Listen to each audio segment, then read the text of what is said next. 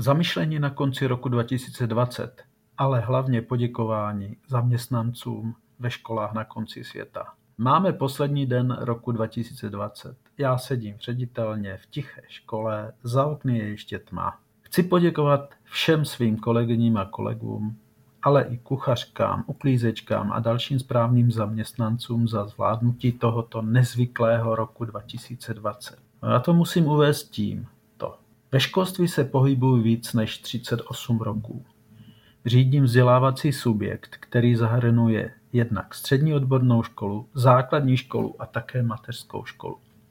V základním školství jsem podrobně poznal problematiku malotřídních základních škol, byl jsem průkopníkem právní subjektivity základních škol, školil jsem mnohé ředitele v mnoha okresech v 90. letech k právní subjektivitě a první školu do podoby příspěvkové organizace jsem převedl už 4. července 1991 v Dolním Němčí. Dále jsem byl zástupcem ředitele školy střední i vyšší odborné školy, zástupcem ředitele pobočky Irské vysoké školy a na první soukromé vysoké škole na Moravě jsem pracoval jako zástupce rektora. Proto si mohu dovolit uvést následující. Ve školství jsem za tu dobu zažil různé koncepce antikoncepce, reformy, ale i deformy. Reformy reform předcházejících reform, různé transformace, ode zdi ke zdi. A zažil jsem i takové zrůdnosti jako například počáteční čtení na čas. Se stopkami v ruce učitelky. Ale praxe mě naučila, že je třeba netočit se jako korohvička na věži podle momentálních názorů, přání a nepromyšleností úředníků Ministerstva školství, mládeže a tělovýchovy a dalších nadřízených, ale hlavně používat svůj vlastní rozum a odborné znalosti a zkušenosti a snažit se učit a řídit školu tak, aby to žákům něco přinášelo. Zastávám názor, že musíme změnit tradiční přístup, v němž se žáci vždycky nacházeli ve škole, na takový, v němž se ta škola nachází v prostředí žáků. To vystihuje moje zkušenosti, moje chápání práce s dětmi, žáky a studenty. Celou svou praxi se snažím naučit žáky a studenty pracovat s informacemi a na tom neměním nic ani dnes. S tím rozdílem, že před 30 lety práce s informacemi byla hlavně o práci s knihami, učebnicemi a tištěnými dokumenty a podobně. Dnes je to samozřejmě internet, sociální sítě, ale ten cíl je stejný. Naučit pracovat žáky a studenty s informacemi, ale na úrovni 21. století. Můj kolega, magistr Václav Maněna, PhD, známý školský youtuber, v těchto dnech zveřejnil video s názvem Cestou na kafe 01 lomeno 2020, ve kterém mimo jiné mluví o benevolentních diktátorech, ředitelích a ředitelkách. Ten termín se mně hodně líbí. Celé roky uvádím, že škola je vždy taková, jaký je ředitel nebo ředitelka. To bylo, je a bude. A pokud je to ve škole tak, že každý chce v uvozovkách socialisticky mudrovat, ale uvozovkách kapitalisticky být odměňován, tak podle toho to potom v té dané škole vypadá. Mým úkolem ředitele je řídit školu tak, aby byla vstřícná dětem, žákům a studentům, aby se v ní uvedení cítili dobře, nikoli se zabývat tím, co si o mě myslí ostatní zaměstnanci, učitelé a ředitelé jiných škol. Kdybych se tím řídil, nikdy bych nic takového v Březové, vesnici na konci světa, nevybudoval. Víte, s prací ředitele je to jako s vařením. Ať uvaříte cokoliv, vždycky to bude někomu chutnat a někomu ne. Takže já se názory ostatních vůbec nezdržuji. Jen je občas beru na vědomí. Víte, takových expertů v uvozovkách je kolem nás. Experti jsou lidé, kteří vám říkají, jak by to udělali oni, ovšem, kdyby to uměli. A zejména na sociálních sítích je plno rádoby expertů. A to tež platí o skutečných nebo domnělých pedagogických odbornících. A můžeme je vidět a slyšet kolem sebe, zejména na těch sociálních sítích, v posledních měsících hodně. Dále bych řekl tolik, víte, bezohlednost ale neuznej nic jiného než svoji pravdu. To je recept některých lidí. Ale já říkám, že s negativitou nikdo nikdy ničeho nedosáhl. My starší už to dobře víme, že by nám všem pomohlo otevřené a vstřícné jednání.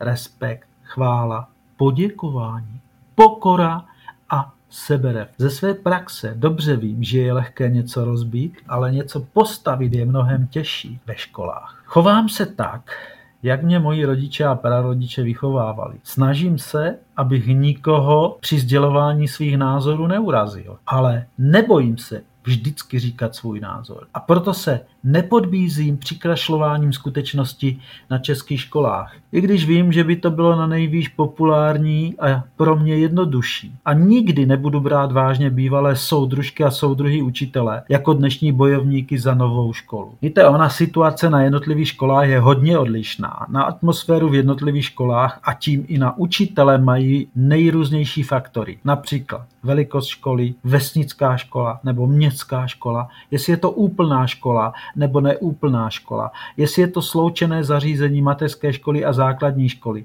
nebo jestli se jedná o odloučené pracovniště školy. Tady je komplikovaný provoz a klade klade to větší nároky na organizování, přesuny žáků, zajištění všech funkcí školy a podobně. Ale taky na atmosféru ve škole mají vliv očekávání ředitelek, respektive ředitelů.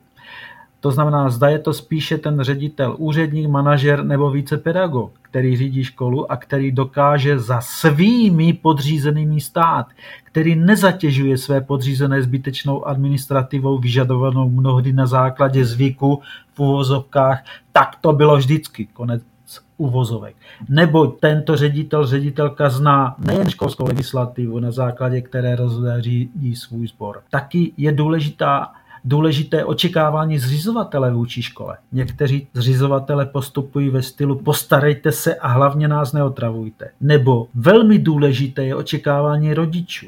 Oni většinou říkají, chceme školu novou, moderní. Vymýšlejte pro děti nové programy, hry, projekt, ale každý z rodičů to vidí trošku jinak. A navíc názory ostatní veřejnost. Každý přece chodil do školy, každý měl svou třídu. No tak přece ví, jak to ve škole má chodit. Ve školství jsem nesčíslně krát zažil, jak různí ministři, ministrině, poslanci, senátoři, radní i úředníci, ale také veřejnost rozhodují na základě svých osobních dojmů, epizodických, často desítky let starých zkušeností, či dokonce předsudků a vytrvalých bludů po tom, jak to má v tom školství vypadat. Udělat dobrou školu je týmová záležitost. Naše škola se nachází několik kilometrů do obce Nivnice, města Uherského Brodu a obce Komňa, které si dělají nárok na rodiště Jana Ámose Komenského. A proto jsem, a proto jsou nám velké, a proto jsou nám velmi blízké Komenského zásady. Jan Ámos Komenský při výuce samé aplikoval tyto zásady. Zásadu názornost, zásadu systematičnosti a soustavnost. Učivo by mělo na sebe navazovat nejen v jednotlivých předmětech, ale i mezi nimi a je třeba zajistit soustavný vzdělávací režim. Další zásadou je zásada aktivnost. Žáci by měli své poznatky získávat vlastní zkušeností, využívat je potom v praxi. Další zásada trvalosti. Je třeba soustavně učivo opakovat. Další zásada je zásada přiměřenosti. Učitel by měl vychovávat na základě věkových a individuálních schopností dětí. A já mohu říct, že březovští učitelé dlouhé roky dokazují, že tyto zásady jsou pro ně běžnou záležitost. Že také distanční a reálná online výuka, tak důležitá v těchto měsících končícího roku, je pro ně už roky běžnou záležitostí. Řeknu to tak. Na rozdíl od většiny českých škol, pro které byla letošní situace s distanční výukou krokem do neznáma, pro nás to jsou v uvozovkách boty, ve kterých umíme velmi dobře chodit. Děláme tuto distanční výuku dlouhé roky. Závěrem bych chtěl uvést, že dobrou školu nedělají jen vyučující, ale všichni zaměstnanci školy. A i když jsem tím benevolentním diktátorem, Vím, kdy je třeba být náročný a důsledný vůči zaměstnancům, ale také kdy se jednoznačně postavím za své zaměstnance. Závěrem. Děkuji jim za letošní nelehkou práci ve škole, zvládli s nadhledem a grácí, bez reptání. A nám všem přeji hlavně v uvozovkách Zdravý rok 2021.